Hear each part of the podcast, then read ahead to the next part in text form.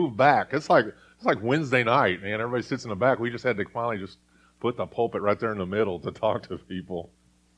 Uh, the end of that song, "Away in the Manger," and fit us for heaven to live with thee there. That's, there's a lot of doctrine in that song, more than I than I remember. We don't always sing all the verses, so we don't catch that. You know, people sing the "Away in the Manger" first verse and whatever, and call it a day, go to the next house. But and fit us for heaven. Um, we prayed this morning. Um, you're welcome to come pray with us at 9:30. The ladies meet. I know Tracy's busy now with uh, kids, but I'm sure Miss Lori will come and pray with you and, and set time together to pray before the service starts. If Miss Tracy's not there, uh, the men pray upstairs. Um, we do it separately because um, because we have separate issues sometimes we need to talk about or, or deal with, and that way we can talk about our wives, they can talk about their husbands, and then God can bring us back together into unity in here, you know. But uh, but just the just the um, you know the ease of conversation in that, you know. I'm sorry, I got this mint in my mouth. Um, sorry, Jed, that'll be stuck on there nicely for you later to peel off with your pocket knife. But um, make a point of coming to that and praying with us. I know a lot of people are like, well, I mean, we do. We have a simplified church service and things like that. That is the that is what's growing this fellowship is being able to commune with one another, commune with Christ through prayer. It's one of the ways we speak to that's the way we speak to Him. He speaks to us. He can speak to us through prayer as He gives us thoughts and different things, or speaks in one way or another, gives us a word. And then we speak to Him in, in response through prayer. And, and um, we listened to a real nice um, prayer by a man named Carter Conlon. Carter Conlon, I believe is his name, or Conley or Conlon. That's one of those. Anyway, he took over David uh, Wilkerson's church there in, in New York City. He's a he's a strong preaching preacher, and I, I wonder why New York is as sick as it is because because he's been preaching the word there with power for years, and somehow it's it just it's the it's the way of man to run away from God. Anyway, so second week of Advent. Um, did my man already hand out the Advent uh, flyers? Okay, one per family. I'm going to use a little bit of introduction from there, and then we're going to go a different. We're not going a different direction. We're talking about Christ coming. The word Advent, Dave told us last week, is that looking forward to someone famous coming or that looking forward to a famous event or an expected event.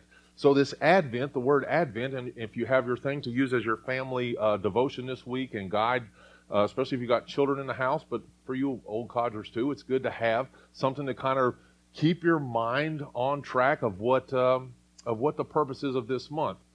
Um, so, throughout the Old Testament, the prophets spoke of this promised Savior telling people how to recognize his coming and reminding them that God had not forgotten, his promises. And those scriptures that we read in the Bible in the Old Testament tell us of this coming virgin, tell us of a star, tell us of him being born in a manger or being born, uh, yeah, in Bethlehem and all these things. And then those things actually happened.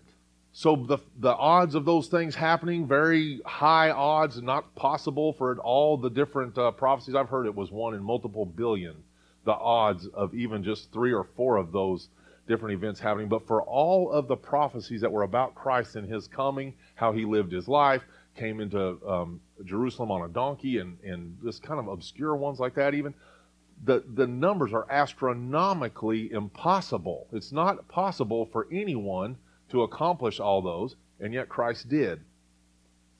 Even, uh, you know, I was thinking about Mary and Joseph going, you know, they lived in Nazareth. They didn't live in Bethlehem. But by God's sovereign will and pressure, He put pressure on them. They had to leave.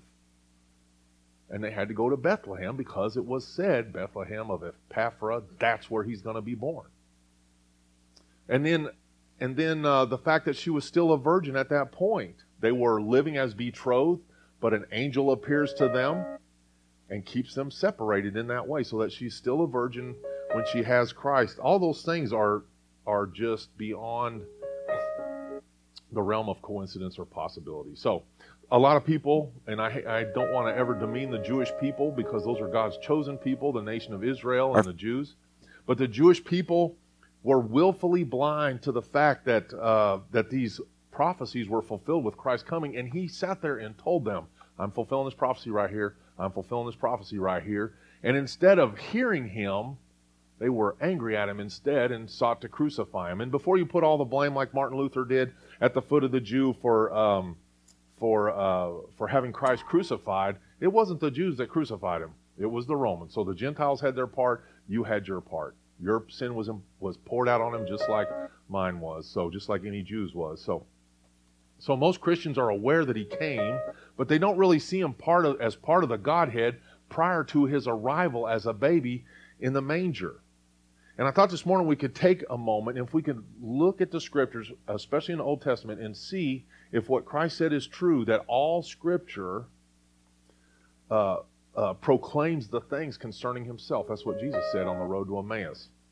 So uh, we got to start in Luke 24 to do that. I'm going to try and keep you in two books. The other verses, I got a bunch of verses for you, but uh, I'll just read those off to you. And if you want a list of that or you want my notes, I can print them off for you if you'd like that at the end. So let's start in Luke 24, and that's where Jesus states this about himself. And a lot of people, I was, I was reading this and I saw it. I, I think I read it in Surprised by the Power of the Spirit there, uh, dear. I believe I read it in there. But uh, the way this, this man was a, he was teaching in a seminary and he's like a seminary student, you know, Zach, he's like, uh, Zach, uh, give me an example of Christ in the Old Testament. And the guy's like, uh, you know, Isaiah, Isaiah 52, Isaiah 53. And he kind of quotes that little part there about him being pierced for our transgressions and that. And he's like, all right, give me another one. And the guy was like, cricket, cricket. He, he couldn't give two, you know. And they all, I mean, that was what the guy was saying, was that they all knew the same example of Christ in the Old Testament. The fact of the matter is, Christ is throughout the Old Testament. Look at Luke 24 right there. Uh, 24, 25 through 27. He said to them, he's talking about them. They're walking down the road. He said to them, O foolish ones and slow of heart to believe in all that the prophets have spoken. In everything that the prophets, where were the prophets? Were the prophets walking around there in Jerusalem at the time? There was a few, yes. But he's talking about the old prophets. Ought not the Christ to have suffered these things and to enter into his glory? And beginning at Moses, where does Moses begin? It's not where you think, it's not Exodus, it's Genesis. So Moses is responsible for the putting together the first five books. So beginning at Moses, and all the prophets, so the entirety of the Old Testament, he expounded to them in all the scriptures the things concerning himself. So beginning in Genesis, all the way to Malachi, I had to think about it a second, I'm about to say Zechariah, but you know, G to M, uh, Genesis to Malachi, in there, he's throughout all those pages. Well, then how come when I open the book, I can't find Jesus' name in the Old Testament? I can find the name Emmanuel, it's in there. Call his name Emmanuel, that's in Isaiah. Uh, but we don't see his name. We see a Son of Man. We don't see the name Jesus. We see Yeshua, or Yeshua. Uh, we see Jehovah, depending on the transliteration of the word there. But we don't see Jesus as far as his name, Jesus. Anyway. Um, so, another another example of it. I'm going to give you a couple of New Testament ones, and we're going to go to the Old Testament. So 1 Peter 1.10, it says, Of this salvation the prophets have inquired and searched carefully. Paul's telling Peter, reminding him, the salvation, the gospel, it's true. People are going to come in. Uh, you know, heretics are going to come. Apostates are going to come. They're going to try to lead you away from that. Trust me when I tell you, the salvation I'm telling you about is true. The prophets have inquired and searched carefully who prophesied of the grace. They knew he was coming and verse 11 says, searching what or what manner of time the Spirit of Christ who was in them was indicating. So he's coming, Christ, same word as Messiah, the Christ, the Messiah. The time of the Messiah, he's coming. When is he coming? The Old Testament prophets are, they're just reading, reading, reading. How come we can't find this guy? Where is he at? Where, how's he ever been here? Romans 3.21. But now the righteousness of God, apart from the law, is revealed, in other words, manifested, being witnessed by the law and the prophets. The law and the prophets, again, manifested the fact that Christ was in the Old Testament. So, all those quotes, like I said, are from the New Testament. So, how can we say that Christ is implied throughout the Old Testament? I want you to go to the book of John. Still in the New Testament, you say, but we're fixing the transition right here. Just hold on to your horses, as they say. John 12. Let's start in verse 37. I, I got to tell you this. So if I read, I've read the Gospel of John maybe more than any other book, primarily because whenever I go to Peru, that's the main uh, Bible tract I give out is the Gospel of John. I've read it in Spanish, I've read it in English, I've read it in Spanish again, and I couldn't, uh, I couldn't quote it to you in Spanish, and I can't really quote it all in English. I should be able to, but I can't. But the point is, is that in John, what I really like about John is that Jesus proclaims himself the, uh, the Son of God. He proclaims himself able to raise men from the dead. And he does that at least five times in the book of John, that he has the power to raise dead men to life. And so when I'm talking to people of the gospel, the fact that they've been dead in their trespasses and sin, and that Jesus has the power to raise people from the dead, well, here, read this book. It'll help you understand that. Okay, now I want you to think about this. All scripture is God breathed, profitable, and so on. The scriptures were wrote, wrote down by holy men of God. Okay, so the book of John was written by John, right? Not John the Baptist, John the Revelator, same one who writes Revelation, one of the apostles of Christ. That John. Okay? So John writes this book down. So he's doing the play by play of his experiences with Christ. If you notice when you read the book of John, or if you have, are, those, are our other Bibles, are they red letter ones? I'm not sure if they are not. But in, in those red letter Bibles, you can see where it's Christ speaking. And then there's the part where John is like amplifying what was going on. Here's what's going on. Then we traveled from here to here. Then we met this person. And then Jesus said, and it goes back to red. Okay? So he's telling what's going on. As I read John right here in John 12 37, it'll kind of trick you because you just see Jesus speaking. Then, verse 35, Jesus said to them a little while longer, Jesus speaking. But it doesn't say, and then John said, but at verse 37 it says, but although he had done so many signs, we've changed who's speaking. So John's giving them some placement of what's going on. All the things that Jesus just spoke about John is now going to tell us that he's speaking about a time where Jesus was predicting, or Jesus is explaining that this was all predicted in the Old Testament, prophesied. So, verse 37 is John giving the backstory or setting the stage, so to speak, for where what Jesus has just said, where that relates to him in the Old Testament. Verse 37.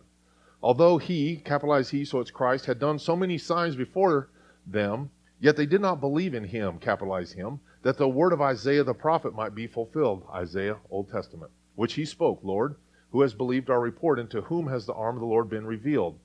Therefore they could not believe, because Isaiah said again, He has blinded their eyes and hardened their heart, lest they should see with their eyes, lest they should understand with their hearts, and turn, so that I should heal them. These things Isaiah said when he saw his glory and spoke of him. Saw whose glory? He saw Christ's glory. Isaiah saw Christ's glory, and he spoke of him in Isaiah. How many years are we back, Isaiah? 800 years? I think we're like six, 800 years there, I believe. I'm, I'm not positive on that. I should know better. But I believe that's correct. It's about six to 800 years. Am I right on that day? 700 years? It's a ways. He's back there a ways. And Isaiah says, uh, these things Isaiah said when he saw his glory and spoke of him. Nevertheless, even among the rulers, many believed in him, but because of the Pharisees, they did not confess him, lest they should be put out of the synagogue, for they love the praise of men more than the praise of God. We may hit that verse in a second, just depends. So, John's relating historical stories, and he's pointing out that Christ satisfied these, and in this particular situation, Christ says these words, and John says, it said he was going to say these words, and it said that people were going to respond in this way, and they do. So they respond with blinded eyes, willfully blinded eyes, because if they acknowledge that he's the Messiah, then the Pharisees have to give up their position of authority. They have to give up their spot of prestige. The, the other people might have to change things in their life. If this guy is in fact the Messiah, then we're going to have to change the way we do things. I would rather not. I'll just keep on doing what I'm doing. So, in John 12 41, these things Isaiah said when he saw his glory and spoke of him. Like I said, whose glory? It's Christ's glory. The Bible tells us, and this is this is something I'm going to dwell on a second. Jed sent me a picture the other day. It was kind of funny. It had like a, a little children's slide, and it's like the children's slide is coming down, and right here's a manhole, and he's like, um, the slide said, uh, "The doctrine of the Trinity," and then the manhole said, "Heresy." Like Moral you're going to slide off the slide right in there. No matter what you say, as the human Jesus mind, we're going to mess it up. Amen. But I'm going to tell you as best I know how, and you're going to have to take it from there. Study to show thyself approved unto God, a workman that needeth not be ashamed, rightly dividing the word of truth. You need to study for yourself and make sure I'm telling you right, okay? But I will tell you what I believe to be true as close as I can tell, allow the Holy Spirit to speak through me this morning. So, the glory Isaiah is talking about is Christ's glory. He saw Christ. This is an interesting statement. The Bible says that no one can see the Lord and live. No one can see God, I'm sorry, no one can see God and live. But in Isaiah chapter 6, it says that Isaiah sees him high and lifted up, sitting on a throne, and this robe fills the temple. Who is he seeing? If it just said, well, I'll read them to you. The Bible says that no one can see God and live. Who is he seeing?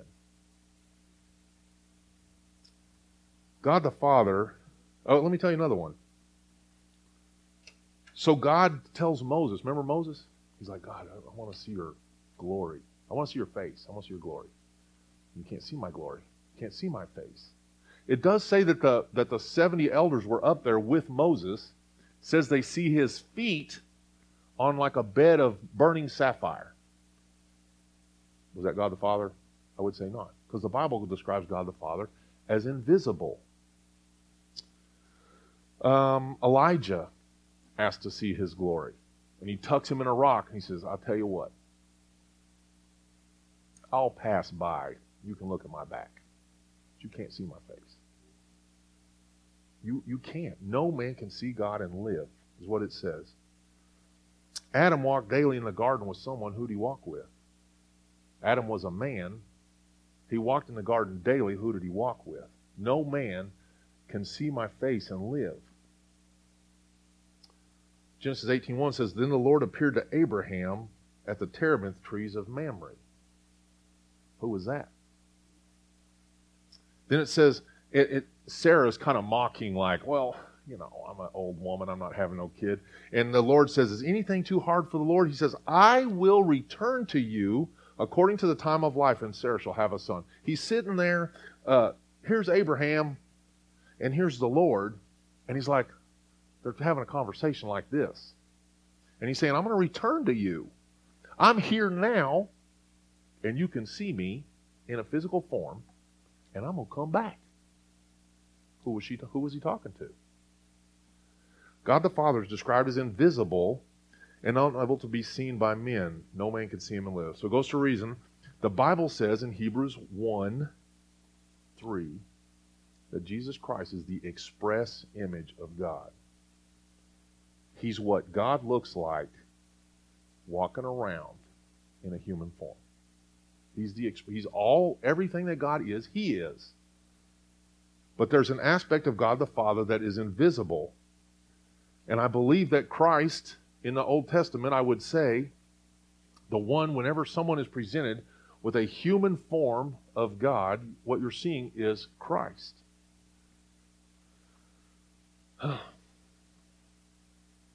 The intervention, anytime we see God intervene among men, we see it in the form of Christ. This is a hard thing. It's gonna it, it may trip you up. Colossians 1:15. He is the image of the invisible God, the firstborn of all creation. Hebrews 11:27. By faith he left Egypt, not fearing the wrath of king, for he endured as seeing him who is unseen. John 1:18. No one has seen the has seen God at any time, the only begotten God, who is in the bosom of the Father, he has explained him. Christ has explained him, God.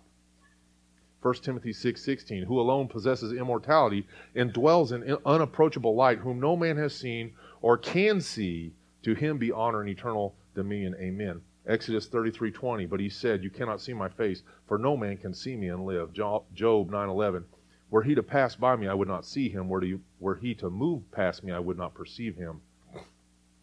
Job 23, 8, Behold, I go forward, but he is not there, and backward I cannot perceive him. John 5, 37, And the Father who sent me, Christ, has testified, he has testified of me, you have neither heard his voice at any time nor seen his form, God the Father.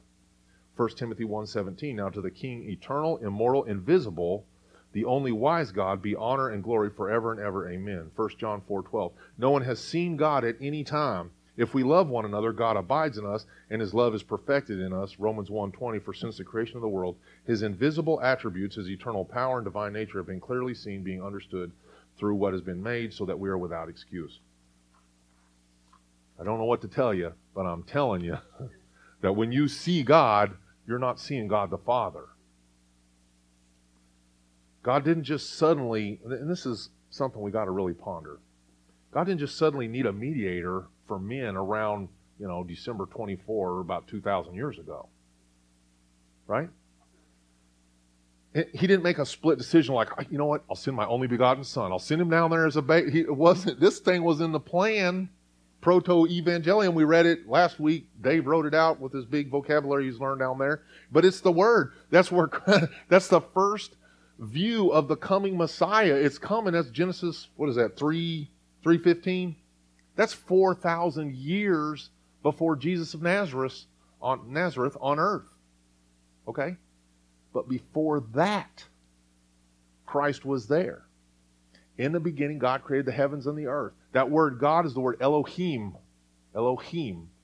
El, the word El, El, is the name of God. I am makes something plural. Okay? El Ohim. The I am makes it plural. It's God. Let us make man in our image. Go back and check it out and see if I'm telling you the truth. There's more than one personality there. Who's there? Christ is there. The Holy Spirit is there. I, wisdom, was with God in the beginning. Whose wisdom? The Holy Spirit was there in the beginning at creation. That's in Proverbs if you want to look that one up. It's a it's a one person team of three points hard to grasp. We're getting close to the hole, man. We're fixing to fall in at the end of the slide. But I'm telling you, it's a big deal. It's a big deal. Christ was there from the beginning. The point is, is that Jesus, Jehovah, Yeshua, Yeshua, Hamashiach, whatever you want to call him, just like we have different names or different transliterations for names here, we call him Anthony, Tony. I call him Mr. T, like the pro wrestler back in the day with the gold chains, because he got his big cross on there. You know, you can have more than one correct name for a person. As you understand him greater, like we would call Abba Father, what we call him Daddy Father, we wouldn't use that lightly because it would be disrespectful. I don't go up to, to Jed, I'm not his I'm not his baby. I don't call him daddy. Unless I'm teasing him. But you know, I don't call him daddy. But Moses calls him, he doesn't call him Jed. He might call him sir. He's going to call him daddy or dada. Because he has a different love relationship with him. As we come to know the Father better, feel comfortable in calling him Abba, Father, Daddy. If you don't know him, be careful. You don't go to the neighbor's house and start calling that guy's those kids dad, daddy. Anyway, Christ was there from the beginning. He was there in a physical form when he walked with Adam in the garden. He was with Jacob. Uh, Strong asked me this morning, he said, Man, what about Jacob? And says he wrestled with him. You know, he wrestled with God. You know, God's so much powerful. I- I'm going to tell you, Jed, I'm just to warn you because I know you're kind of out of shape already. Moses is to want to wrestle like every day, son. And Jed will have the sheer power to crush him like a bug. But what he's going to do is he's going to let Moses think he's winning until he gets about 16. Jimmy was telling me a good one on that. And then you'll have to slap him down one time to remind him that he has the power to beat him up. He just doesn't because he loves him. When God comes down, yes, honey. He'll get, I'm telling you, he'll get better. He'll be in on it. He'll be jumping off the top rope on Jed.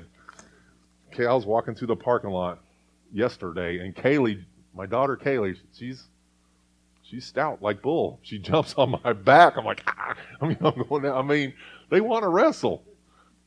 Okay, it's it's what we we love. We love each other as family, and it's one way that you get the human contact in there. God sees Jacob down there, and he's like, I'm going to go play with my, my boy there for a second. And Jacob thinks it's for real. He's like, I got God in a, you know, it's just like Jimmy was telling me with his father. He said he had him in a headlock. I was cranking down on it. I was the man. And he said, my daddy looked at me and said, you think you can whoop me, don't you, boy? And you're like, oh, yeah. And he said he flung him off. He hit the wall. He was kind of wounded over there. And he's like, don't you ever think you can whoop me. Yes, daddy. And that's what happened with Jacob. It doesn't say that God wrenched his joint or his leg, his hip out of joint. It says he touched it. That's what happens when an all powerful God comes down and interacts with man. He doesn't have to use power, he just. And Jacob's limping for the rest of his life. Hmm. Gideon saw him. Abraham saw him. Isaiah saw him, John the Revelator saw him, Daniel saw him. John 1:18, no one has seen God at any time. The only begotten Son who is in the bosom of the Father, he has declared him. Who did he see? What John is saying is that all that Jesus is and does interprets and explains who God the Father is and does. So uh, I'll give you another point. I, I, the more I thought about this, the the richer it was for me. If, I, if you're not getting the point, I'm sorry. You can tell me about it over lunch, how I have failed you miserably in telling you about Christ in the Old Testament. But Jesus is particular, or, um, okay, so, so we can see him in these different interactions with men. Like I gave you those examples, okay? You can see him in inanimate things as well in the Old Testament. Inanimal, inanimate means it doesn't have life. A stick is inanimate. We see him as the rock that was struck and water came out of. You can make a picture of him as the rock that David threw and struck Goliath. You can, you can portray him in um, the burning bush, the Redeemer of the Israelites. Um, in all those pictures, you're seeing God's plan of redemption from the beginning and who he uses, the mediator that he uses. It's not God himself that comes down there. It is. It's in the form of Christ. Go down there and handle this thing. Got it. He's on it. And those different so maybe I don't want to do lightly the, the word of the Holy or the word of God, the Old Testament, but you got to kind of carefully think of it as a novel. The point of the novel, the whole novel, it's a big mystery. And the goal of the whole thing is to help you see God's hand on man, to bring him to this one point in history, the birth, life, death, and resurrection of Christ. And the whole of the Old Testament brings us to that point. Every story, every situation, every prophet, every king, every priest, every tale brings us to that point of seeing the, uh, all of history steered by the sovereign hand of God to this point in time where Christ comes physically, where all men can see him. Not just presenting himself to Jacob, not just presenting himself to Gideon or to Samuel, but to all men. And they have a chance to um, witness Him and see God intervene in time. Whenever God interacts with man, you're going to find Christ. If you think about the arcs in the Bible, just to give you three little examples here, the arcs first. You got Noah's ark, you got the ark that Moses was in, the bulrushes, right? And you got the ark of the covenant. Noah's ark, if you want to look at the picture, you want to make it about Christ, here it is. The Bible says that God judged the earth in that time. He flooded the earth. The water is the judgment. Everything outside the ark is judgment. If you're not inside the ark, you're in judgment. You're going to drown. You're going to die. It says that He covered the ark with pitch. Same word as atonement. Okay? So if you're outside the ark, you're outside the atonement. You're inside the ark, you're inside the atonement. And it says that the inside of the ark, that he was to build rooms, the, the, the, the Hebrew word is nests like a bird nest, like a place of rest. So you got rest on the inside of the ark, you got atonement on the outside of the ark, on the body of the ark, and outside of that you got the judgment. That's Christ. Moses' ark is the same picture. He was resting on the inside. His little reeds of bulrushes was covered with pitch, it says. Same word, atonement. You got judgment on the outside. You get outside the boat, you're going to get yoked by the by the Pharaoh of the time, and he's going to make sure you don't make it to adulthood. The same picture. Ark of the Covenant, same picture. The judgment's on the outside of the ark. Once you get outside of the holies of holies, where the Ark of the Covenant sits, is where the judgment is. It's all made out of brass, bronze, and that's the that's the um, the metal of judgment. Inside the ark is rest. What about in the animals? The animal, uh, the the thing that Adam tried to cover himself with, the leaves that he covered, says fig leaves, um, that he tried to cover, he was covering himself with his own unrighteousness. He recognized he was in sin. Who told you you were naked? He recognized he was in sin. So he makes his own outfit, one for him and his wife. And who knows what even covered, you know? He may not have thought what we thought was immodest the part to cover. he Maybe just put a hat on. We don't know. Whatever he put on, he's like, I'm better now. I'm covered. But the fact of the matter is, it was his own righteousness. It was wickedness. It was filthy rags. And Christ takes those off and covers him with a skin that he considers righteousness. Did you ever think about that? In the garden, right off with Adam.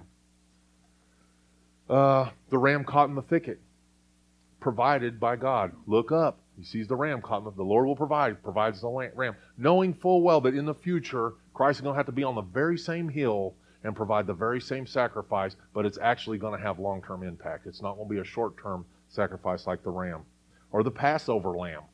And they're all to become friends with it. And then the father has to kill it in front of the family. An innocent lamb has to die so that the family can be redeemed for that next year. Or in what it says in Revelation, like John sees him and he says, He was like a lamb that was slain from the foundation of the earth. He's always the lamb. You see a lamb in the Bible, you ought to be seeing Christ. Or in individuals, the individual men sit to care for um, for Israel. You know, the word Israel means one that contends with God. You know that? So God comes down, he wrestles with Jacob, and we see it as changing his name from supplanter, liar, trickster, to one who contends with God. And then we think about the nation Israel and how they constantly fought against God century after century, century. Rejected God, rejected Christ, rejected all those things. And he's like, I sent you prophets and you killed them. And I sent my son and you killed him. What more can I send? You know. Anyway, so he changes his name to one who contends with God. And we look at the Jews and go, man, can you believe how they contend with God? That's you. You contend with God. You do your own thing and you live your own life and you do your own whatever, you contend with God. And yet God touched him and he used him. Moses, the Redeemer, Joshua, same name as Christ. Joshua and Christ transliterated, transliterated, same word. Uh, Daniel, Bible says he's, he saw one like the Son of Man. Ezekiel is called the Son of Man, which is the name that Christ calls himself the Son of Man when he deals with men. The book of Judges, again, Christ, the mediator, sits on the sits on the throne. He sits on the on the mercy seat, on the Ark of the Covenant.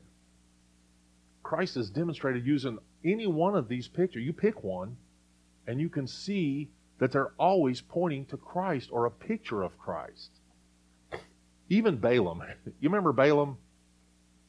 And, the, you know, he was uh, and the ass that spoke, he's pulling his donkey or whatever, and then it stops, and then the angel speaks, and then he starts whipping his donkey or whatever.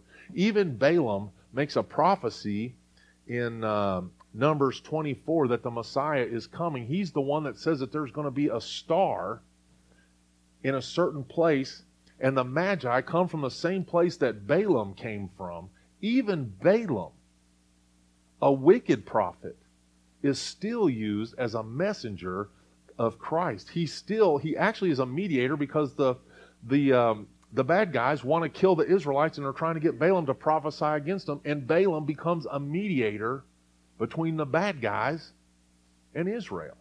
Even he is a picture of Christ. For the Jews, Jesus was nearly impossible to see as the Messiah, but mainly because they were so willfully blind. I want to go, uh, yeah, John, I'm right there. Um, to follow him, they would have had to leave their old lives behind. It was a terrible thing what it says there. Nevertheless, even among the rulers, many believed in him. But because of the Pharisees, they did not confess lest they be put out of the synagogue, for they loved the praise of men more than the praise of God. Whew. Remember that definition of Advent again, looking forward to that big event of a person. Go to Luke chapter 2. God is a good God. He cares for us. If we, if we desire Him, it says He'll give us the desires of our heart. When our heart desires Him, He's going to give us that desire. And there was some that had so long looked for, I'm going to show you something here, but had so long looked for the coming of the Messiah. And when they saw him, they knew it was him. A good example is John. Behold, the Lamb of God who takes away the sin of the world. He sees him walking. That's the one. The Holy Spirit comes on. He's already filled with the Spirit. He sees it, sees him. He knew him as his cousin already, but now he sees him. That's, that's the one. He recognizes the Messiah in the flesh. Luke 2 25.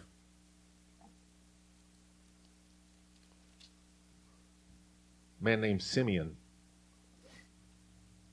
So the shepherds have already seen the star, the wise men have already come. Here's Simeon. Behold, there's a man in Jerusalem whose name was Simeon, and this man was just and devout, waiting for the consolation of Israel, and the Holy Spirit was upon him. He desired God, and God uses men that desire him. And it had been revealed to him by the Holy Spirit that he would not see death before he had seen the Lord's Christ. So he came by the Spirit into the temple, and when the parents brought in the child Jesus to do for him according to the custom of the law, he took him up in his arms, blessed God, and said, Lord, now you're letting your servant depart in peace, according to your word, for my eyes have seen your salvation, which you have prepared before the face of all peoples, a light to bring revelation to the Gentiles, a Jew speaking, enemy of the Gentiles, and he recognizing that he's the light of the entire world, and the glory of your people Israel. And Joseph and his mother marveled at those things which were spoken of him. Then Simeon blessed them and said to Mary his mother, Behold, this child is destined for the fall and rising of many in Israel, and for a sign which will be spoken against Yes, a sword will pierce through your own soul also, and the thought of many hearts will be revealed. Hmm. Look at this next lady, Anna. Now there was one, Anna, a prophetess, the daughter of Phanuel of the tribe of Asher. She was of great age and had lived with a husband seven years from her virginity. And this woman was a widow of about 84 years. So she was only married about seven years, died, and had been a widow for the next 84 who did not depart from the temple, but served God with fastings and prayers day and night. And coming in that instant, she gave thanks to the Lord and spoke of him to all those who looked for the redemption in Jerusalem. She got to see the desire of her heart. She didn't keep it to herself. That's the Messiah. How does she know, as him and an infant, that's the Holy Spirit? It's a message for another day. But the Holy Spirit working on her sees the Messiah. And does she keep it to herself? No. She's very different from the Pharisees we saw right there, where it says, Nevertheless, even among the rulers, many believed in him, but because of the Pharisees, they did not confess him. She goes out immediately, it says, uh, and spoke of him to all those who looked for redemption in Jerusalem. Anyone that was hungry, she was willing to proclaim the word of God to, that the Messiah had in fact come. All those Old Testament scriptures, we've been looking at them all these years. He's here. And she spoke it out. Look at, I got this is the last big verse right here. John 8, 56. Those people desired to see Christ and they saw him. John 8, 56. So Jesus is speaking to the Pharisees. They're always, you know, cutting him and whatever. You can say what you are, but whatever. We don't buy it. Jesus answered. Start at 54 if I honor, so they're they're saying, are you really this? Are you really greater than Abraham? Are you really? I mean, whatever. You're just talking big. Jesus answered, If I honor myself, my honor is nothing. It is my Father who honors me, of whom you say that he is your God. Yet you have not known him, but I know him. And if I say I do not know him, I shall be a liar like you are. But I do know him, and I keep his word. Your father Abraham rejoiced to see my day, and he saw it and was glad.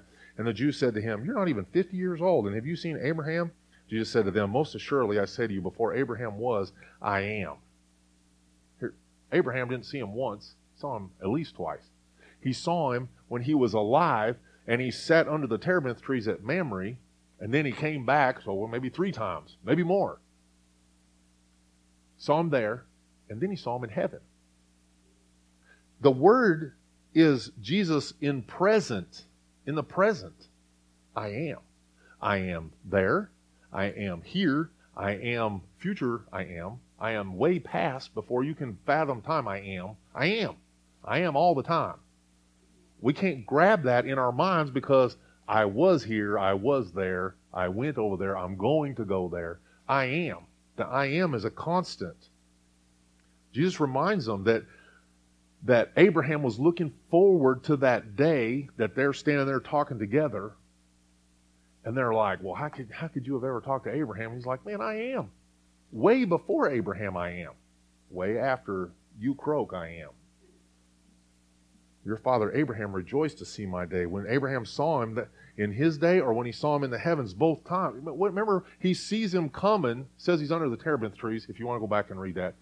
Um, it's like, he's like, whoop, there's some men coming. Ooh, one like the Son of Man. Hey, go get the good sheep. Go kill a bunch of them, get something to drink he's like excited to see God coming in the flesh.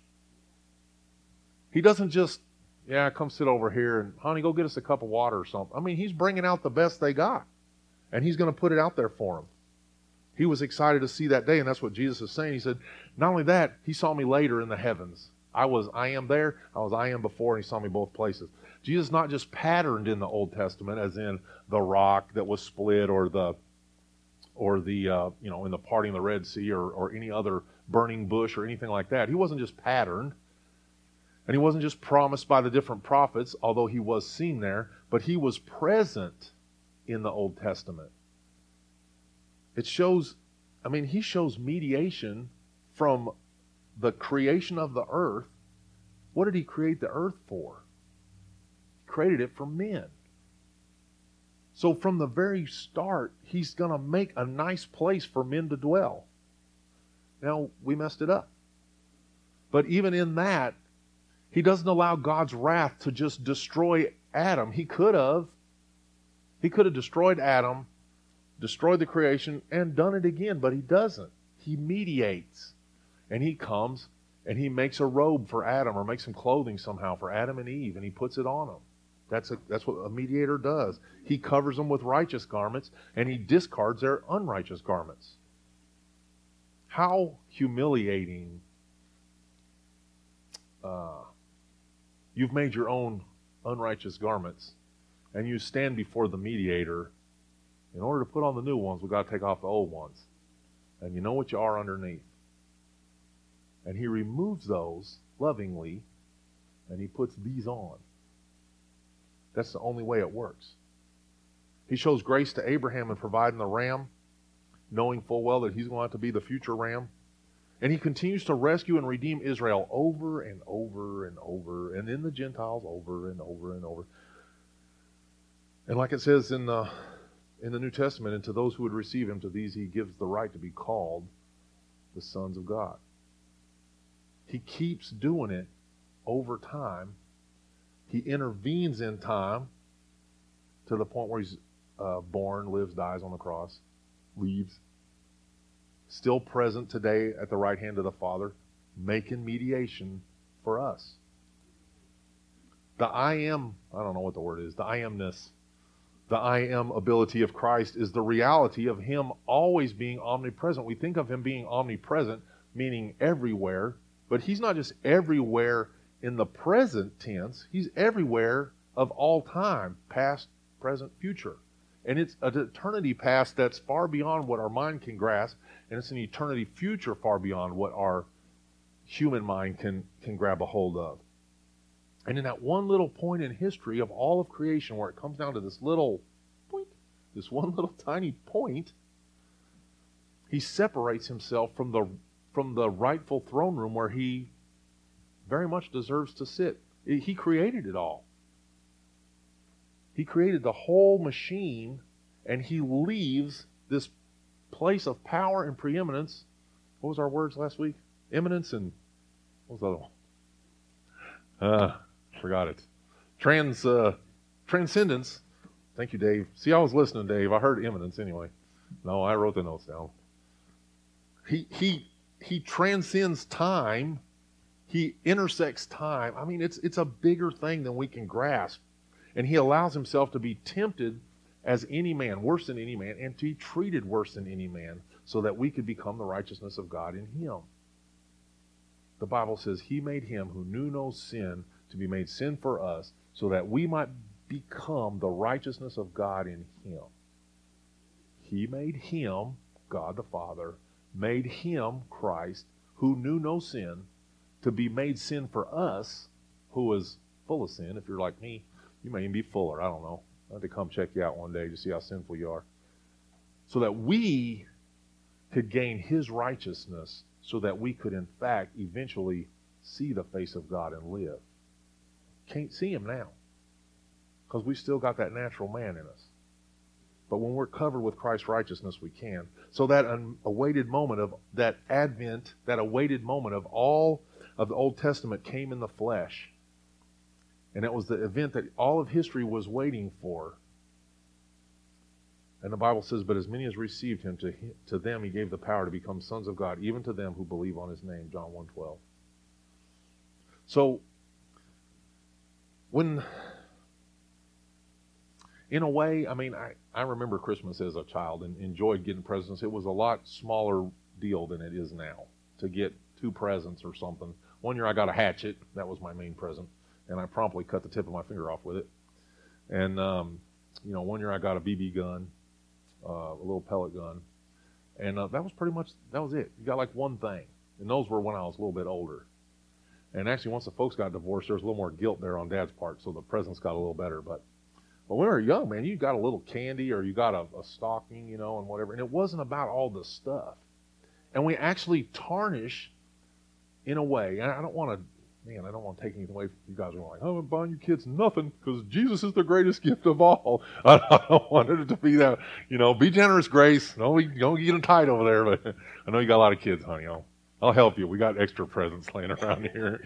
But uh, no, I, I don't want to we, we got to be careful that we don't tarnish the greatest gift of all by passing these gifts around to one another and losing our focus about what the greatest gift is. It was already given. A king, the greatest king that ever was or will be, the I am, came, intersected time, lived a perfect sinless life, was tor- tortured and tempted more than any man, died on our behalf, and rose again, and he still sits at the right hand of the Father making intercession for us. Man, you treat me like that, I don't know how much intercession I'm doing for you. His value is immeasurable, and His life makes a way for us to become children of God. So this morning, we sang those songs about His coming, joy to the world, you know, away in the manger. And if we sing them too many songs, I mean, we sing them too many times, it gets rote, and we're not thinking about the words. But when I saw the words on the board and it said, um, He makes us fit and fit for heaven to live with Him there. He, this time in life that He works on us in this place here is what prepares us to be with Him there. And that's uh, that's a thing we need to ponder this morning. As you sit here, and maybe you heard what I said, I don't want you to get tangled up with the fact that you know I gave you a bunch of Bible verses and and Jesus wasn't. Yes, he was in the Old Testament. The reality is that he sits today at the right hand of the Father making intercession for you. He did come. It's a verifiable fact. At least 500 witnesses we know there in Corinthians it says. In other places in the Bible, we know that the, the disciples saw him and Paul saw him. And Paul said he saw him as a one apostle out of time. He actually visibly saw Christ, not as an apostle, but later. And he knows that Christ lived, died, rose again. He was a real personality that existed in time. But more than that, he's existed since before time, and his role has always been a mediator between God and men. And he would like to do that for you today. If you don't know Christ, then today is the day of your salvation. And you can say, Well, I know I know of him. I know all them Bible stories you talked about in there. I know all those Bible stories in the New Testament. I've read the Gospel of John 73 times more than you have. Well, that's that's great. Does he know you? That's the thing that's really God's really been working on my heart is the fact is we can know of him. Does he know you? Because if he doesn't know you, he says, Depart from me, you doer of iniquity, I never knew you. So how do we know him and him know us? And it starts with us admitting that we are completely guilty in the fact that we're full of sin. We're born in trespasses and sin. And he came to mediate for you, to take off those homemade, self righteous garments that you've made for yourself when you tell yourself, I'm a good person. And he's going to strip you bare and he's going to expose you for what you really are. You can be exposed now, or you can wait and be exposed in the throne room. And if you're exposed in the throne room, uh, there is a slide that leads to a hole. This morning, please contemplate that. I beseech thee, brethren, by the mercies of God, that you would hear God's word today and repent while there's still time. Father, this morning as we as we come together, we thank you for the fact that always you have presented your son Jesus before us as a mediator. And since the dawn of time, you've you've placed him in history to lead men to reconciliation with you. And I thank you that at one point in my life, you uh, helped me to recognize my need for a Savior. That you showed me what a sinner I was and that I was living a life that was apart from you and I was living in my own flesh and I was doing my own thing. But then you came through and you revealed yourself to me. I pray for those that are here today, Lord, that, that they heard the word, that their heart would be softened and they would repent while there's still time. I thank you, Lord, for these that have come, Lord. I pray as they heard the word, that it would sink down in their heart, convict their spirit, and they would be used by you to draw them closer to you in reconciliation with the Father. Thank you for all the ways you've blessed this place. Thank you for this place we have to worship with one another and to enjoy time together. I thank you for the food in the hands that prepared it, Lord. I thank you for the fellowship of these that are saved. I pray now, Lord, that we would be about doing your will above all, that we would seek your face with our whole heart, and that we would be of the remnant no matter what happens in our nation. We pray for our nation, but no matter what, that we would maintain, we would be the remnant, Lord, that you could use to draw people to yourself. Thank you, Lord, for this blessing and this place and this time. These that have come, thank you for coming as a child, but sitting today as a king. In the name of Jesus, I pray. Amen. Before you go, if today is the day you want to talk to me about that, or your your convicting spirit, or you don't even know, you don't know what's going on. I'd love to speak to you about that. If you got a health thing you want to pray about, we'd like to talk about that. Um, me and Warren and Uncle Ray are going to go to Peru tomorrow. We'll be back on the 19th, and uh, there'll still be a service here Wednesday, and there'll still be a service here Sunday. Come and worship together uh, with this body of believers, okay? And be in prayer for us this week. I pray that God goes before us and prepares those hearts there. So, all right, God bless you all. Stay and eat with us. We got plenty of food, and uh, stay and eat, okay?